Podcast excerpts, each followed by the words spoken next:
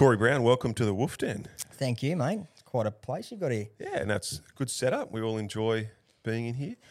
Um, so I want to kick off with talking about what makes a world class jockey. And no one's more qualified than you. You've been a jockey all over the world. Yep. You're now a commentator, race analyst, so you're watching jockeys all day long, and you're also head head jockey coach for Racing New South Wales. Is that right? I am, yeah. It's um, it's going good. I like it. Yeah. But what it takes for me, um, like I, I've always idolised jockeys, like as in like I love style. Um, I love watching what they do with their hands. Um, so, but a lot of it comes down to commitment, dedication, and hard work. You know, like I, I don't think jockeys necessarily. Well, I, I, as an example, I'll use Craig Williams. Yep. Craig Williams, I don't think's. I wouldn't put him in my top ten jockeys. You know, probably ever. But you look at his, you know, what he's done. It's just absolutely outstanding. You know, like, but that's hard work, dedication, and commitment. You know, so um, what it takes to be a world class jockey, um, I think it's, yeah, it's just having the package. Yeah. And so let's talk about the package. Let's unpack the package. So certainly in today's world, you've got to be very fit, right? Yep. And we've seen a lot of certainly the Sydney jockeys doing really Yep. difficult strength and conditioning workouts. Huey Bowman, Yep. the gun does them. I'm Yep. sure J Mac does. You know, they Yeah, obviously they- all do them. Yeah. So, and how much do you find that you started to train harder towards the end of your career? Without a doubt. Yeah. years ago, like when, you know, I'll, I'll go back to the days of like Robbie Thompson and, you know, even Wayne Harris or the Malcolm Johnstons. Like mm-hmm. they would never have gone to the gym, Yeah. you know, like outside of, you know, riding track work or exercising. It would have been track work and maybe a couple of jockeys might have do a bit of running before they jumped in the sauna. But it was all sauna and track work and race day. That's all, the only exercise they No have done. weights or anything, right? Never, never, ever. Um, but this day and age, it's like any sport. You know, like you want to go to that next level, you've got to be at peak fitness. You know, it's not just you know fitness; it's your diet. It's it's the whole lot. Like, and it, it's a game of inches. So you know, like if you can do something to get that extra inch out of the horse, the jockeys are doing it. You know, like it's mate that it, it's amazing uh, with the personal trainer that I used to have, Simon. Mm-hmm. Weight ratio compared to other athletes, he, he was amazed. You know, like what the jockey's body could do, mm. or you know, he, he he was gobsmacked when I first went to him. Yeah. And what about anticipation in a race? That must, like the ability to make the right decision at the right time, that's got to. Yeah, you've got to have a, a, a good brain. That's like, I mean, J Mac's got, you know, his his record speaks for itself, but he's a great thinker in a race. Yeah. Um, you know, your peripheral vision, you've got to have that as sharp as attack. You've got to be sort of watching not only the horse that's directly in front of you, but you're watching everything that's going on around you.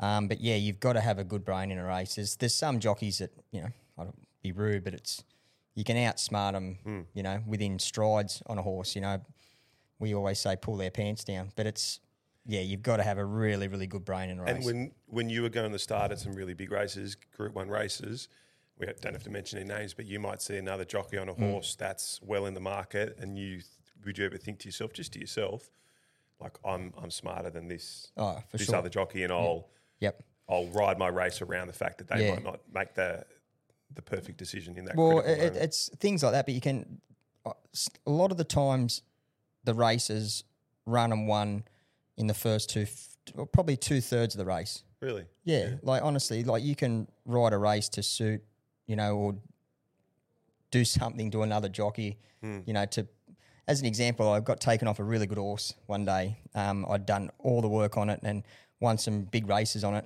and uh, a- another jockey got under my neck. Um, it was a long story, but anyway, I I rode a horse by the name of Tom Melbourne. May have been one of my first ever rides on him. I rode him over seven furlongs at Randwick, and the other horse happened to draw outside me. Tom Melbourne was known to be sort of after about a furlong, he'd just lock his jaw and take off, you know, and you couldn't couldn't hold him. He was a really strong horse. But this day at Randwick, um, I had the horse that I was taking off outside me, and I drew about six or five or whatever, and it was a smallish sort of field. But mate, I broke Tom Melbourne's jaw and just made him come back and come back, and I sat one off the fence and just forced the other jockey three wide, and everyone knew what I was doing. Yeah. Not that I rode the horse out of pattern, but it was just amazing. Like well, not amazing. I, will cut that word out. It was just everyone could see what I was doing. You Yeah. know, like to outsmart that other rider. Yeah, And it, bit of a square up. it was a square up. Yeah. Yeah. And it was funny because I just got home from Singapore, um, you know, a few months before, or probably six months before. But in those first couple of months, there was a lot of the young guns in Sydney trying to sort of outride me. And by that stage, I was sort of one of the older jockeys. And a lot of them were laying on me and doing all these things. And a couple of the jockeys, I said, mate, I'll be honest. I said, you can you can pull my pants down any day of the week at these midweek meetings, but when it counts in a big group one, I'll get you Yeah. and I'll make it hurt. Yeah. And that day at Randwick, I um yeah, I said, So Tom Melbourne won. No, Tom Melbourne didn't win, but the other horse got beaten Yeah. by a lip, Yeah, and it because Tom cost. him- Melbourne was famous for his running second. yeah, well, I was I was I just joined a long list of jockeys to run second on him as well. yeah. And what about people say, you know, the horses respond better for particular jockeys? What does that mean? Like, why? And do you feel, do you feel that during your career you were horses responded Yeah, better I- because of the? Is it a gentleness or is it a? Is it it's a just a strength thing? bond. It's just a uh-huh. bond. It's like I suppose it's like people getting along with other people. Um, horses are very much like humans. They they understand like your body language and. But I I I'm not- not saying I was the best at it, but I had a an uncanny knack to get along with a lot of horses. Um, especially a lot of the horses that other riders had difficulties with. Um, I seemed to bond with them well and get along with them well. So yeah, it, it's yeah, I, don't- I don't know what you say it is, but it's yeah, a bit of horsemanship, but it's just getting along with the actual animal. And I guess that it's the way you sort of handle the horse, and if it respects you, and if you're not too hard on it, Yep. and you know, it's, it's a fine. It's a bit like looking after a kid, isn't it? Yep, Like correct. you know, kids do stuff, and it's they don't have the mental capacity to, to know how to handle the- the, conflict, but you do. Yep. And if you can finesse the situation along, then you avoid Yeah, arguments. correct. I'm just talking about this from my everyday experience of being a dad. so, Yeah, um, yeah, super interesting. So, and then in the Queensland Derby four years ago now, four years ago actually. Yeah, four years just ago, like and about just gone last, five last days. weekend. Yeah. yeah, So well doc- documented. You had the, the horrible fall. Mm. You broke your back. They said probably like 14 months on the sideline. yep. You were incredibly determined to come back. I want to talk about when you decided that you couldn't come back. But what blows me away, and I think blows so many people away in racing, like at the same time you were going through this, I think Tye had his, ha- had his accident. And you're comfortable in life, everything. You've had an incredible career. Yeah. You've won 49 Group Ones, but you still want to get back out there and compete. Mm. Like, why? Oh, it's just that. oh, I don't know. It's that competitiveness. I, I just yeah, like when you see it. Like I, I've been riding horses or race horses since I was fourteen. Um, my first race ride at fifteen, but yeah, it's just it's just been out there and like it's really weird. Like you you complain about getting up at you know three o'clock in the morning, getting to the track and stuff like that, but when all that's taken away from you. Mm-hmm. It's amazing how much you crave it. Like mm. it's well, I, I've done nothing but crave it. I'm just sort of starting to get over it now. It's been four years, but um, when you get to those big meetings like the Everest and stuff like that, and you just feel that, you know, like that I don't know what it is that buzz. It's mm, just The atmosphere. yeah, the atmosphere, and I just I just wished I was back up on top there. And is it the, the f- the fast lifestyle? Is it the money, or is it just the, the winning? Like when you go past the winning post and you're in front, or is it a combination of all? of It, them? I think it's a combination of all of them. Um, like you, you miss a lot. Like you, you watch the big races and the jockeys giving them really good rides. You know, I just go, yeah, I could have, you know, like I would love to be out there doing those things, like piecing the puzzle together and sort of things. But then, then there's the other side of it where, because I've been at the races my whole life, basically, um, that brotherhood that I don't get to see, that camaraderie, the jockeys room. Like I probably spent more time in the jockeys room than what I spent at my own home. yeah. So that's what I miss the most, you know, like not being there with all the boys. So And are your best mates jockey, like current jockeys and ex jockeys? yeah, I've got a lot of great mates like Huey Bowman and I are really good mates. Um, yeah, I mean, we've, we've sort of grown up together, really. Yeah. It's like going through school together. Um, yeah, so no, that yeah, my my my my group is yeah definitely racing. We've got a lot of friends outside of racing, but my main group of friends are yeah definitely racing people. And when the Dean Holland tragedy happened a Mm. few weeks back, how, yeah, how did I, I- assume it really hit the jockeys room pretty hard, and you're not long left that. No, So, it's it, it's yeah, it's it's a bit of pill to swallow. Like it's really hard. Like you you think, and the first person I thought of was poor girl that went over top of Dean um, because I was in a very, well, it was exactly the same situation when I was 16 years of age um, with Ken Russell. So That was nearly your first start, wasn't it? Nearly one of your first rides. oh, it was a, one of my first rides when I first came to the city. So and um, Ken Russell died. It was, yeah. was it on the Gold Coast? no, no, no, it was um, at Rose Hill. Right. Um, so and I was only like So 16. yeah, so right. So right at the start of your career, Ken Russell died in a race, and you Yeah. were yeah. Yeah. So I experienced that, and I, I know what you know she was going through. So, Mm. Uh, yeah, my first point of call was to make sure that she was all right.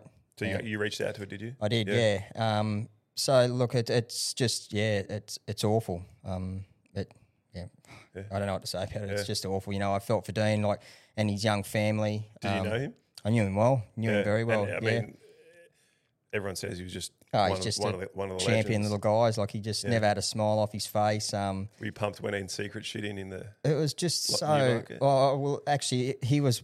As soon as I got in the car, I sent him a text straight away to say congratulations, like right place, right time, you know, and a natural lightweight. He- Like he, kids, that, people that look after their weight, you just never know when you can be put into those situations, and it's yeah, it's great. Because he though. was the the only rider available that could make the weight make in weight. secret. yeah, Yeah. So James Cummings said, "Jump on, get on. and it went like a motor Well, car. basically, I think the story has it. They, someone, Darren said, "Oh, Dean Holland." Someone said to Darren Beadman back here in Sydney, "Oh, Dean Holland's picked up the ride," and he said, don't care who rides it." He said, "It'll be winning." yeah, right. So it was yeah, going it was that good. good. Yeah, So let's move on to your role now as head jockey coach for Racing New South Wales. Yep.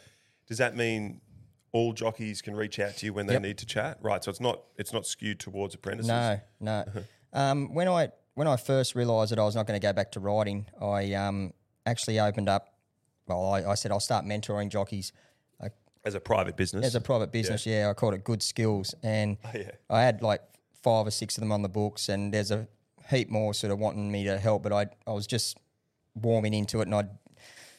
Yeah, I I was still feeling my way a little bit, and then the job offer come up at um, Racing New South Wales to be head mentor. and was there someone in the role before you? Uh, there's a been a few people in the role. Um, Mark de Montfort was in there for a while, but I replaced Leanne Olsen. She'd been there for about four years.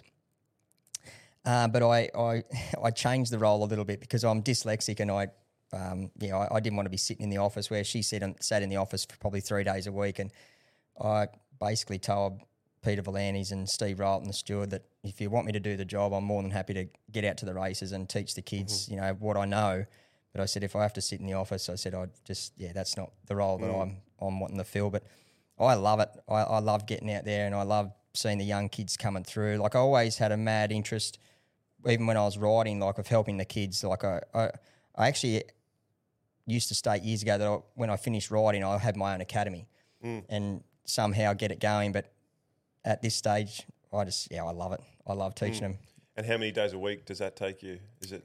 Uh, oh, mate, I'm basically on call 24 7. Yeah. Yeah. So, I, mate, even like the other morning, I was getting phone calls at sort of five o'clock in the morning. So, uh, it's a lot of lot of phone calls. But, um, but yeah, they say five days a week, but it's really seven. Yeah, yeah, yeah, Yeah. cool. yeah. Um, and I want to try and understand better the allure of Hong Kong, Mm. So Zac, how long has Zac been there now? Fifteen. 14 years, I think they said the other day. Yeah. Yeah.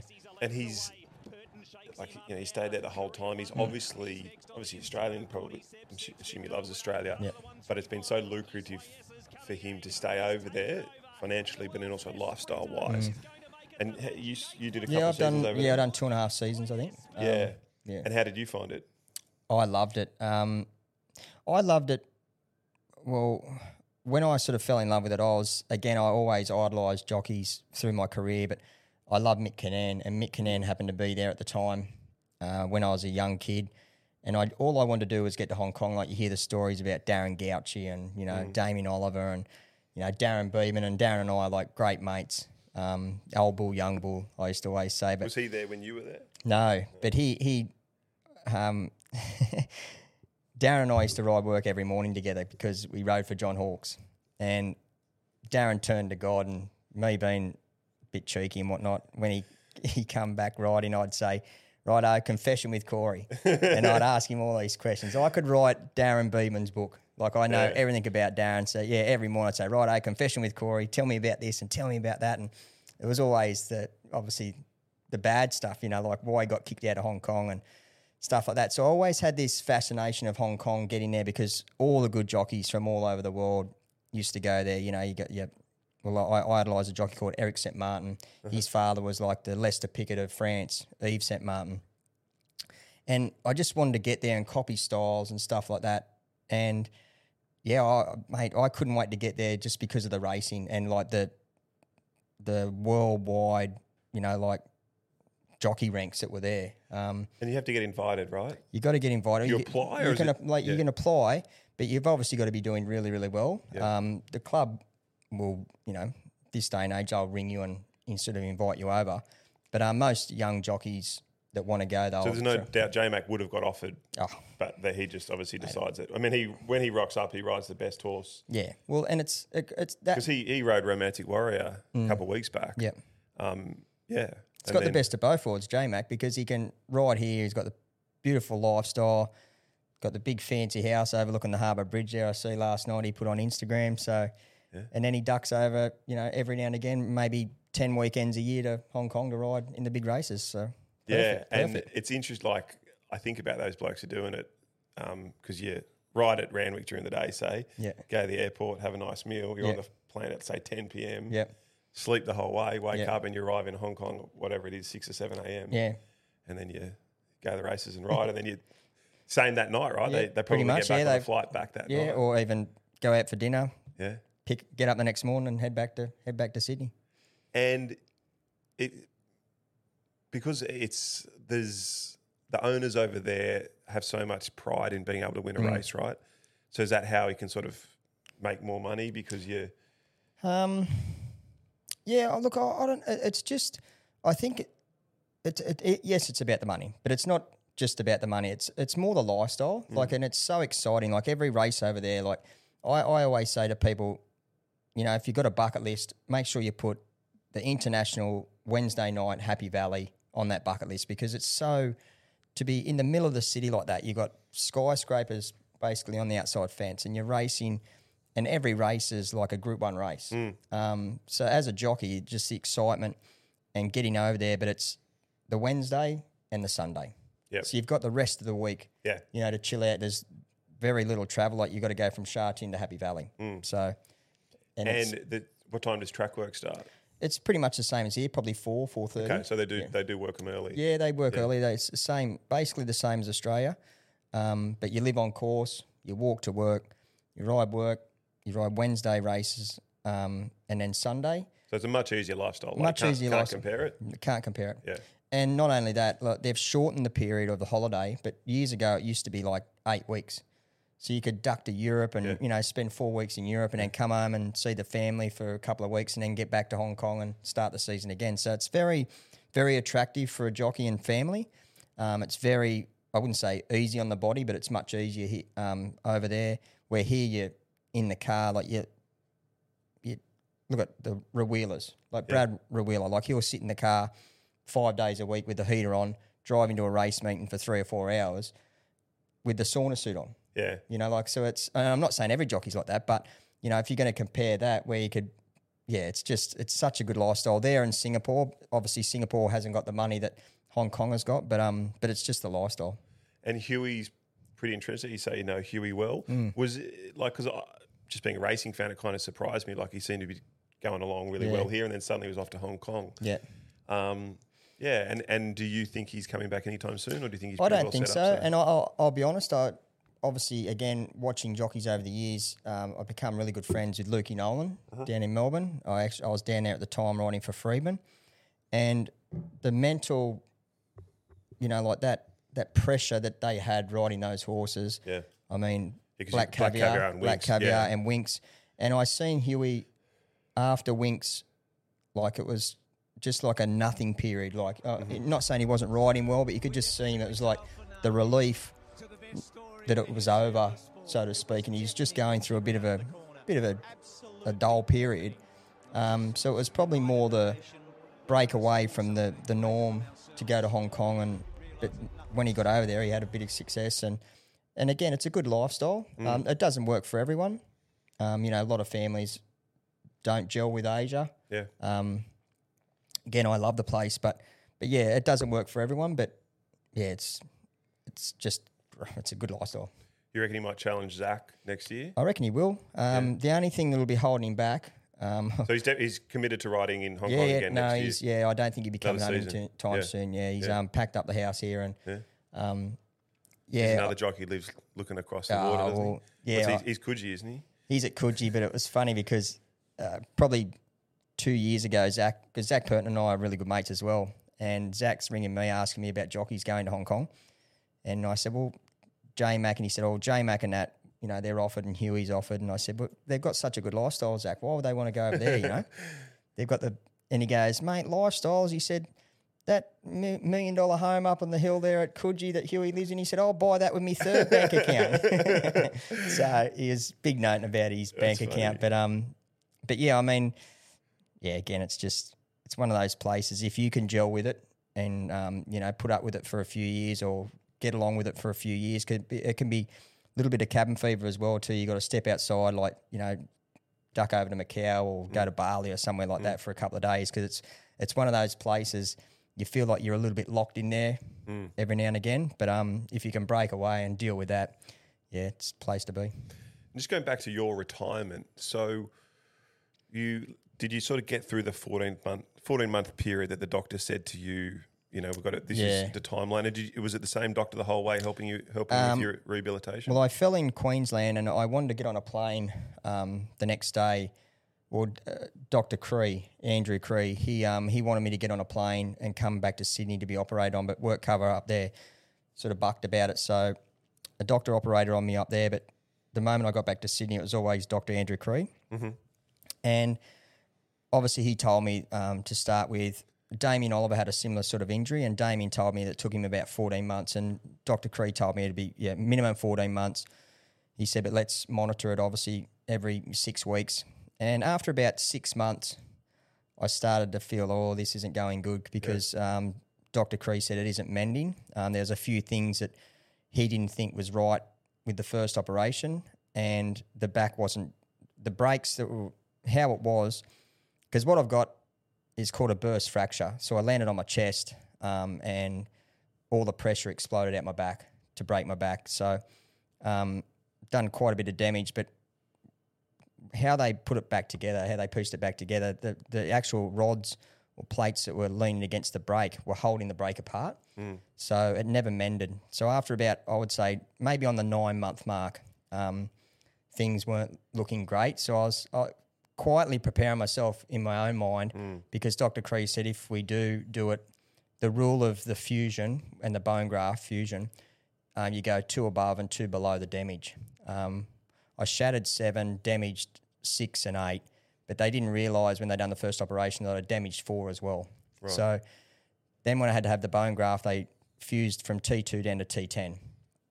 And Dr. Cree said it's just, it's way too much. Um, basically, it's just frozen together. Once the bone graft takes hold, it's, it's basically all welded together. And he said because of that structure um, at the top and the bottom of that joint, he said um, if you were to have a fall, he said it's just so weak, not weak, weaker than what it was, but because the, the fusion's so strong, he said that'll just snap. Oof. So that's hence why um, I'm not allowed back on horseback. But it was about the nine month mark that I started to sort of prepare myself in my own mind because it was always negative reports when I was going to the doctors. Um, and Dr. Cree just said it's not it's not healing, it's not healing. And yeah, he said it after about 12 months the bone stops healing. So yeah, again, I was quietly preparing myself for it.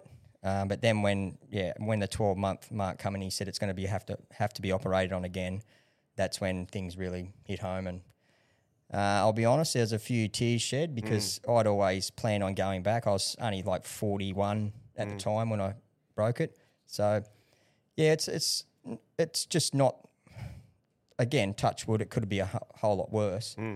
Um, but it was just not the way that I wanted to to go out. You know, like I had plenty plenty more things. Like we've got three daughters, and once they were all through school and out of my hair, I said to Kylie, then it's time for me to sort of really put the pedal down and get things going. But hmm. yeah, wasn't to be. And do you still suffer any pain from it now? Yeah, especially this time of year, I've still got the rods. They're about twenty five to thirty centimeters long. Are they in there for life? No, they can come out, um, but it's just getting the time because they say it takes about three months for the um, for the holes to mend. There's 16 screws in there, so there's a lot of mending to do. But it's just getting the time. They said I'll be back at work after about maybe three weeks, but then it's yeah, it's quiet time for three months, which I can do. But yeah, it's just finding the time. Yeah, yeah, cool. Um, so why don't we move to happier times?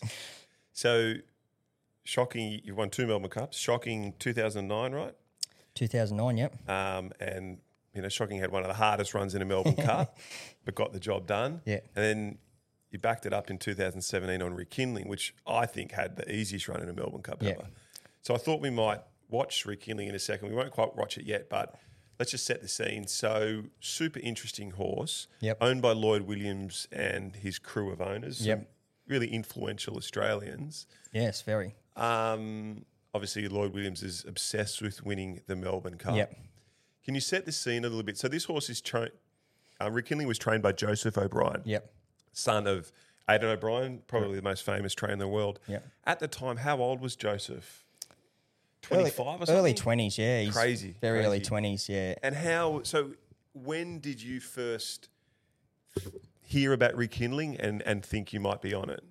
Um, well, it's funny because my manager at the time, good mate of mine, Paul Webster, um, he's best mates with Harry Finlay, Okay. the famous punter Harry Finlay. They grew up uh, next door to each other.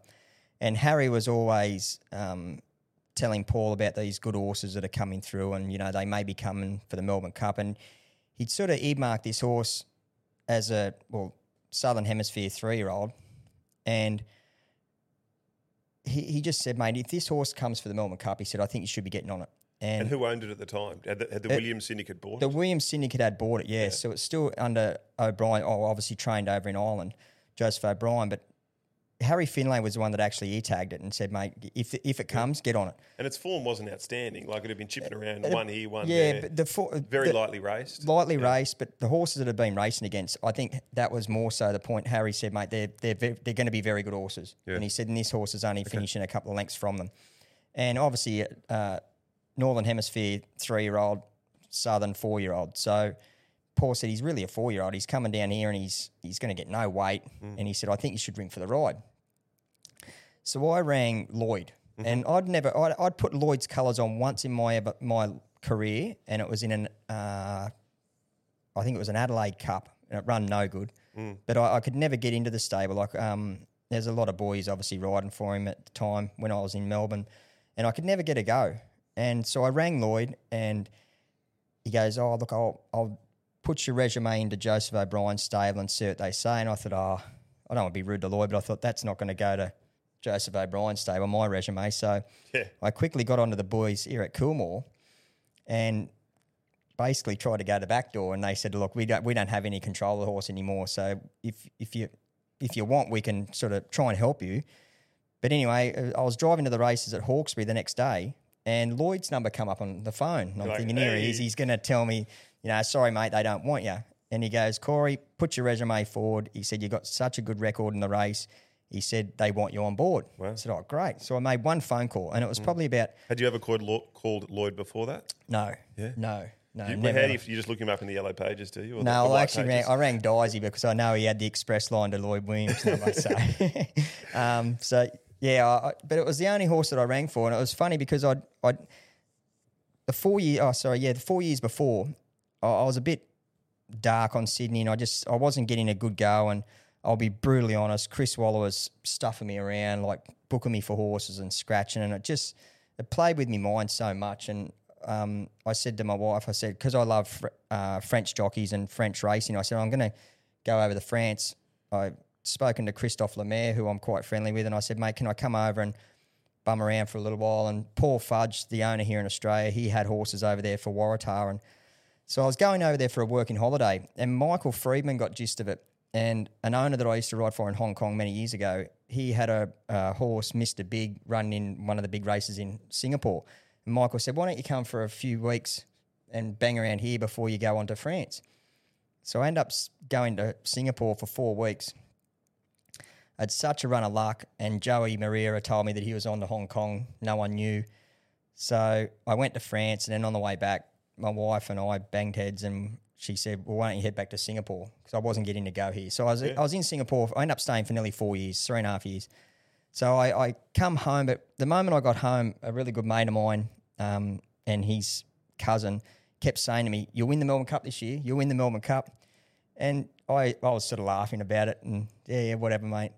And then my wife says, "Oh, all the girls are over eighteen now, so we're going to go to Melbourne this year." So she said, "I booked the accommodation, I booked the flights, and this is about, I reckon, July." Yeah. And I'm saying, Kylie, I don't even know if I'm going to ride in. Melbourne. I said, mate, I don't even know if I'm going to be in Melbourne. She said, well, if you're not there, she said, we're going anyway. Yeah. Girls trip. So anyway, I end up picking up the ride. Yeah, and just, yeah, everything fell into place. Yeah. Well, let's let's watch it. Um, so we're we're going to watch the whole thing. So you're going to jump from barrier four. Yep. So it's pretty, it's pretty hard to give him a bad ride from four, to be honest. But that, that, the Saturday So we're just you're in. You got the pink cap on, Pink cap, which is unusual for Lloyd Williams, and you're trucking Yeah. straight across the rail. Now you're in the famous Lloyd Williams colours. Yeah. Pink cap. People will be able to pick him up. Yeah. Sorry. go Yeah, on. so Johannes Vermeer obviously wore the first set, so I had to put the pink cap on. But um, I spoke to Joseph O'Brien in the morning, Mm. and I sort of explained what I thought I'd do. And you know, I'd obviously watched his replays, and he didn't look a hard horse to ride.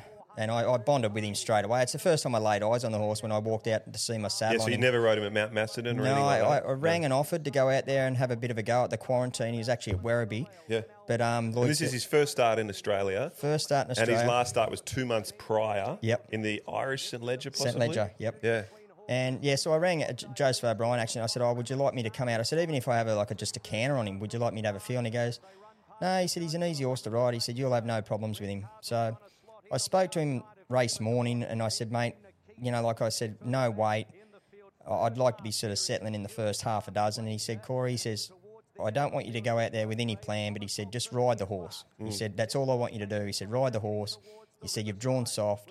He said, just let him tell you what he wants to do, you know. Mm. So, and it's a typical European style, you know, they generally have pacemakers and stuff, and mm. Horses like himself settle back. But he, he, he was so you could just hear, like, you're sitting in midfield. Yep. Right? And everything's just going perfectly. Yep. Were you thinking in your head, like, we're on here? yeah, well, I, I just, it, it was funny from the moment I woke up that morning, it was just like everything was going to happen. E- Everything was going to happen. But And your whole family's there, right? Whole family's there. All three girls and your wife? Yeah. Yeah.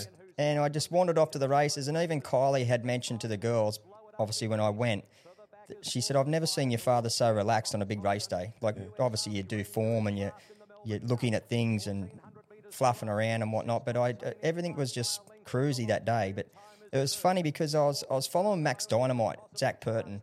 Yep. So where's Max now? So I can. Max is running seventh on the fence directly in front of me. He's got Okay. soft pink colours and I think um, green stars or something like that. Yep. So you're you're right behind Zac I'm right directly now. behind Zac. and where are we coming? We're sort of at the we're seven coming to about the seven or eight hundred, yeah. Yeah. And that on the on the Saturday on Derby Day, the fence was like a travelator down the straight. Everyone wanted to be on the fence. You just couldn't make ground coming around them. There was no wind or anything like that, but you could see coming to about the six or the eight hundred there, a little bit further down here on the track. Got I don't know. It was just really weird because a couple of them opened up, but I could see Zac wanting to get back towards the fence. All he wanted to do was get back towards the fence. So he dove back towards the fence here. Mm-hmm.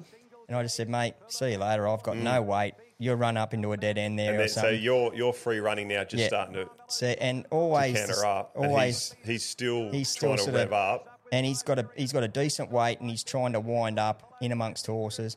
And then Johannes Vermeer, the other Lloyd Williams horse, kicks to the lead. Yep. But my whole the whole way down the straight, even when I got Johannes Vermeer's back at the top of the straight, I could see Benny Melham's bodies, and again, like knowing jockeys, you know, inside out, I could see what he had left underneath him by his body language. Mm-hmm. I knew he was going to be like hard to run down. I wasn't going to streak him, but oh, I, you, you, people ask about when you're in that moment, and I, I, I try to explain it, but when you watch a movie and they slow it down and there's an action scene and they slow things right down, it's amazing because that is exactly what it's like. Mm. When you go to win a race, like like I did, it's like I go into this little bubble of my own, and it's like you can't hear anyone, or You it's couldn't, just you couldn't hear the crowd. no, it's just Yeah. really weird. It's just like it's like slow motion. It's yeah. Again, I used to always say if I could bottle it and give everyone a try, Mm. what I felt that day, it you couldn't put a price on it.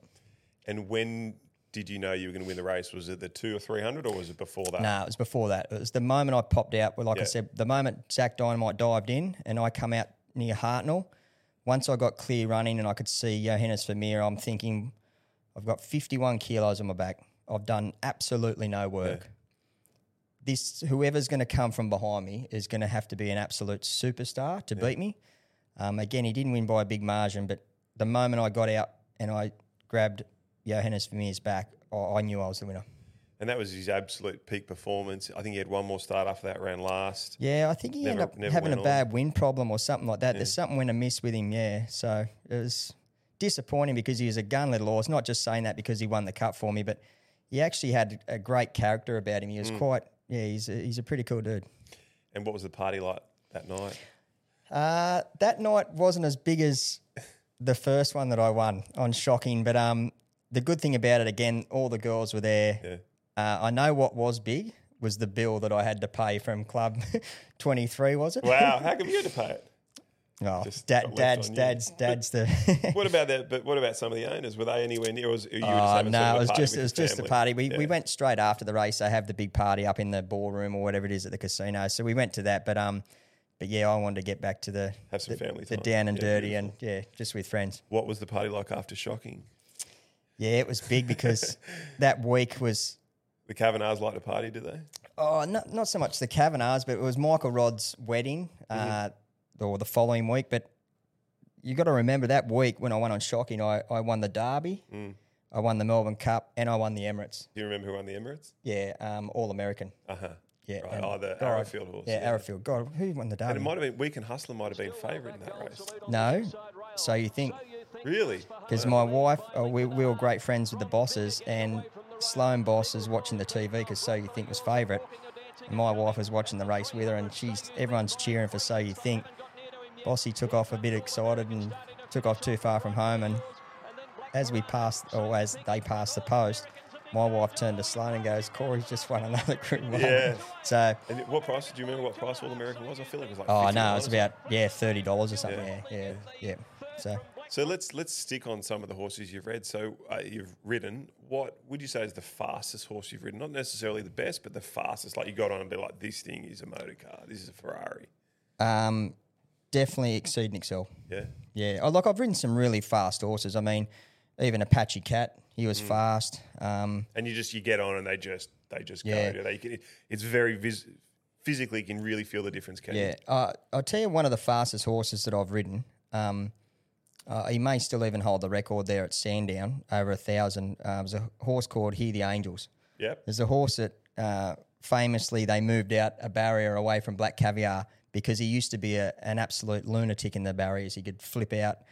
Um, he'd go five starts and he wouldn't even blink, and then his sixth start he'd just turn himself upside down. But he was really fast, but he was just he, he didn't have a brain. Right. Like he, he could be a great horse on the day, but then just throw it all away by doing something stupid. But I've ridden some fast horses, but nothing like Exceed and Excel. Exceed and Excel, when you when you when you push the button on him, you could feel him drop like a fast car and just like fly. Um, yeah, he was pretty good. Did you ride it all at start? Exceeding No, was funny how I, I got on him. I was actually meant to ride him because I, I used to ride all of Timmy Martin's horses.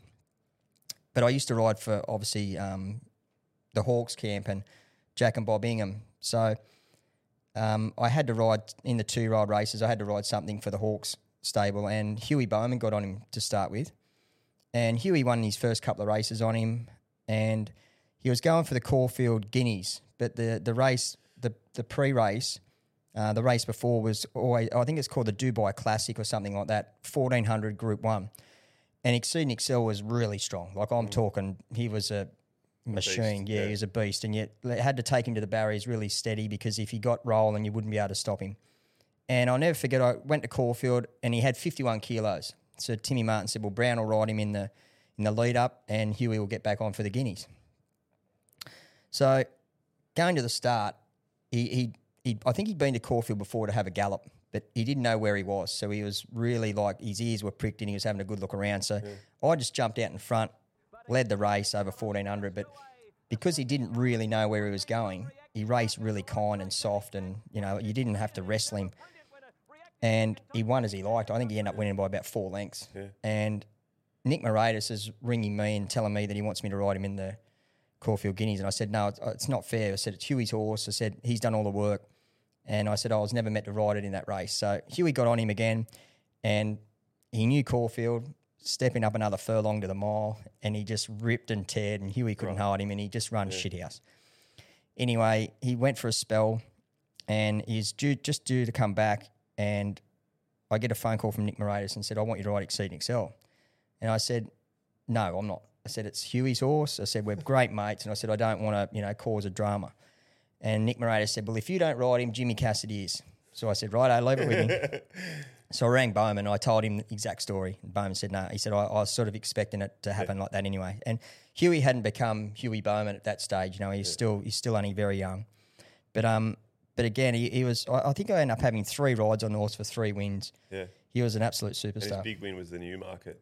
The Newmarket, yeah, and it was funny that story as well because I've always, you know, I've always loved motorbikes, Okay. and Glenn Boss and I, um, I lived out at Annangrove near Castle Hill. I had property out there, and I had my own sort of bike tracks and whatnot, and I had the kids' bikes. And the Sunday before the um, the Newmarket, Glenn Boss and I were out there, and we'd had a barbecue and carrying on like idiots do. And I got on the Pee 50, I had board shorts and thongs on, and racing around the place and I cartwheeled the Pee 50 and drove me heel into the ground and I knew I'd done damage straight away. So I hopped in into the house and I jumped in the shower and Kylie come in. She was really upset because she knew that I'd done something wrong and I'm trying to cover up and say, no, no, it's all good, it's all good.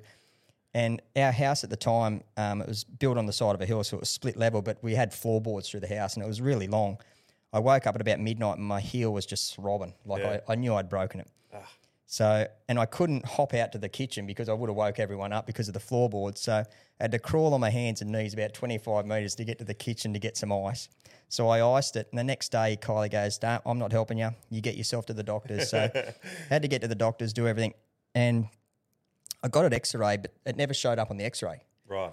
So, um, South Sydney Sports Medicine, Liz Steet was her name. Darren Beadman said, go to her, she'll fix you. But I obviously banged me Achilles tendon that hard. My foot was black, and it was just This is a week before the Newmarket. week before the Newmarket. And I'm meant to be at Flemington to gallop the horse on the Tuesday morning. So I ring Timmy and I said, mate, I've hurt me foot, but I'll be right for Saturday, but I'm not coming to riding work on Tuesday. And Timmy goes, I don't care what you do. He said, just get there for Saturday. So I've got Liz Steep massaging this foot of mine like it's black, and she's got me jumping up and down on one of those small trampolines. And did you did you think Exceeding Excel was a moral in the Oh, I just thought he, he'd win, yeah. Yeah. So anyway, I started walking on the side of my foot. Anyway, it I went rode him on the Saturday. He won the Newmarket, but because nothing showed up on the X-ray, I continued riding. Yeah. So for six weeks, I'm walking around on the side of my foot because it's hurting. And John Hawkes ended up saying to me, "Mate, go and get that foot fixed," because I was always like, not saying I was pulling the pin at the races because I was banging it, but there was always a drama with it. And the doctor at the races ended up saying to me, um, "You need to get a CT scan on that foot." So I said, "Well, if you're paying for it," I said, "I'll go and get it."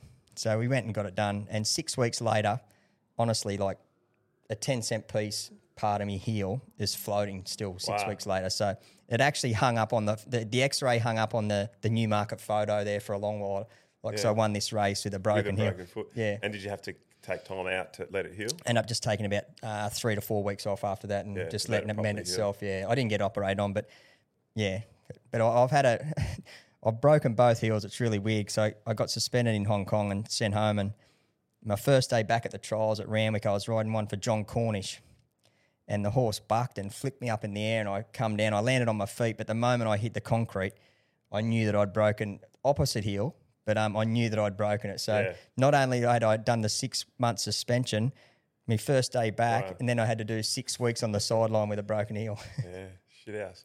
And so Exceed Excel, there's a funny story about. So Tim Martin had never paid. You might know the story a lot better than me, but the story goes he'd never paid more than thirty thousand for a horse. Hmm. Went to the English sales. Danehill was all the rage. He got excited. He was a young trainer. Yeah. Didn't have much money. Yeah. Decided to pay three hundred seventy-five thousand for Exceeding Excel. Had no one. No one to come in buy it. ownership. Is this all correct? Yeah, it's all correct, And mate. then he finally convinced Alan Osberg to take 50%, who then um, got Nick. Moraitis to take the other 50%. and then they ended up selling it for twelve million to Darley, right? After you got it home in No. the Newmarket with a broken heel. It was 22 million to It was Darley. 22 million? 22 million Wow. to Darley. Um, But yeah, he, again, it was it was great for Timmy. It was great for me. Um, just come along at the right time and been a super successful sire. yeah, one for of sure. better ones. Yeah, yeah, No, I think Timmy's done that a few times at the at the sales though. Yeah. Paid a lot of money for horses and didn't have the owners to buy him. That's what they all do, I think. Um, and the best horse you ever rode against that you never got on. I mean, there's the obvious one. Yeah. Winx. Win- Wing, Winx is obviously the one, you know, and she made it look so easy. Like all of her wins, and they were saying, you know, she's not competing against the best of horses. But um, but I love going back to the days of like the octagonal, um, Yeah. you know, saintly. Yeah, nothing like a day. Nothing like a Dane, you know. In those in that Rosehill Guineas race where they crossed the line, the Fort Volante, Mm. that that to me is like the, the the pinnacle. Like I look at those days and they'll just I don't know whether it was because I was never really young. Any of them? No, no, no. I rode beside them. Like I that I just started riding for John Hawkes at the time, and I, I sort of like I was beside Oki, and then Lonhro come along. But look, I've got no doubt that she's probably the best horse that I've ever seen. Um, but but there's so many like coming through. I've seen so many good horses like Black Caviar and even the likes of Sunline. You know, yeah. Yeah. I don't know. It was just yeah, different eras. But yeah, I think the best horse would obviously be Winx. How it's hard to compare, but how do you think Winx would go against Romantic Warrior, for example? Like we Mm. all, I was a bit shocked at how badly um, Romantic Warrior towed up Dubai Honor, and obviously Dubai Honor was way too good for Anamoe. Yep. Where yeah, how, if how do you think Winx would go against Romantic Warrior? Oh, I think she'd be very, very competitive. I would have loved to have seen her. Like, and I know it wasn't to be Chris Waller taking it to, you know, like Royal Ascot or anything like that, but I would have loved to have seen her go abroad. Um, I know Chris always said, you know, he's got nothing to prove with her and stuff like that, but I would have loved to have, for her to go and compete abroad and just seal the deal. Like, or not seal the deal, I shouldn't say it like that, but just concrete that she was an absolute freak. Yeah. Um, because again, the way she used to win races and just effortlessly, you know, like it's it's freakish what she was doing. yeah. Um, and you're in a good spot in life now. You're on Yeah. Sky, um, Channel Seven as well.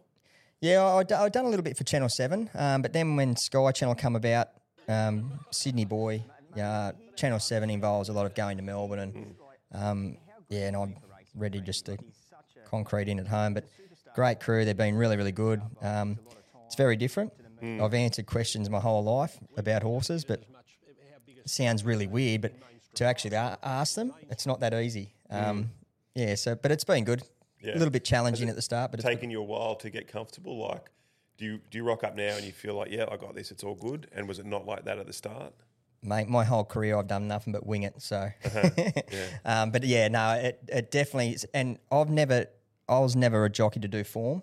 Yeah. And that was probably my only glitch was I was just always a field jockey. I just got on and rode the horse and um, rode what was sort of the cards that were dealt in front. Where if I started to do form and read into things, I'd get out there and just I'd fumble it and stuff it up. So um, to me now, I have to do a little bit of form, um, and that that took a little bit of little bit of time because I've got a have got a I don't know I just concentration level like that like Yeah. it just yeah it's not real good but uh, that's probably been the most challenging thing doing the bit of the form um, but a lot of the time I just wing it and just look at them in the enclosure and I've always had a decent sort of eye looking at a horse so it's it's got me this far Yeah. And what about obviously racing takes up so much of your life, but outside of racing, what sports do you love to watch? And are you, are you at your happiest when you're sitting down with your family watching sport on TV or Oh other uh, things? yeah, I I do. Like I love because my my the routine for me, like always the Friday night football. Like I'd start saunering to three o'clock in the afternoon and sauna and sort of get weight right, and then have a relax, watch the Friday footy. Who's your team?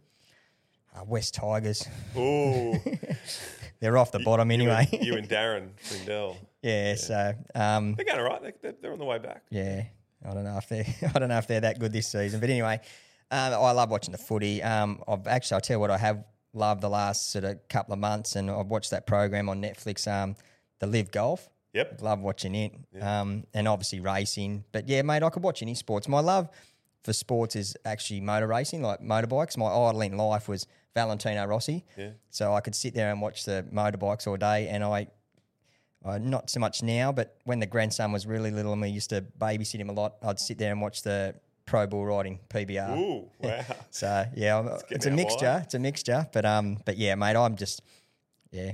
As long as it's outdoors, I'm good. yeah, awesome. Well, Matt, thank you very much for coming in. Thank we you. Appreciate it. Everyone at home would, would have liked watching it. So Yeah. Thank you. thank mate. you, mate. Cheers, brother. Get a bite to eat now, some lunch, eh? Excellent. Cheers. Well Good done. skills. Thanks, man.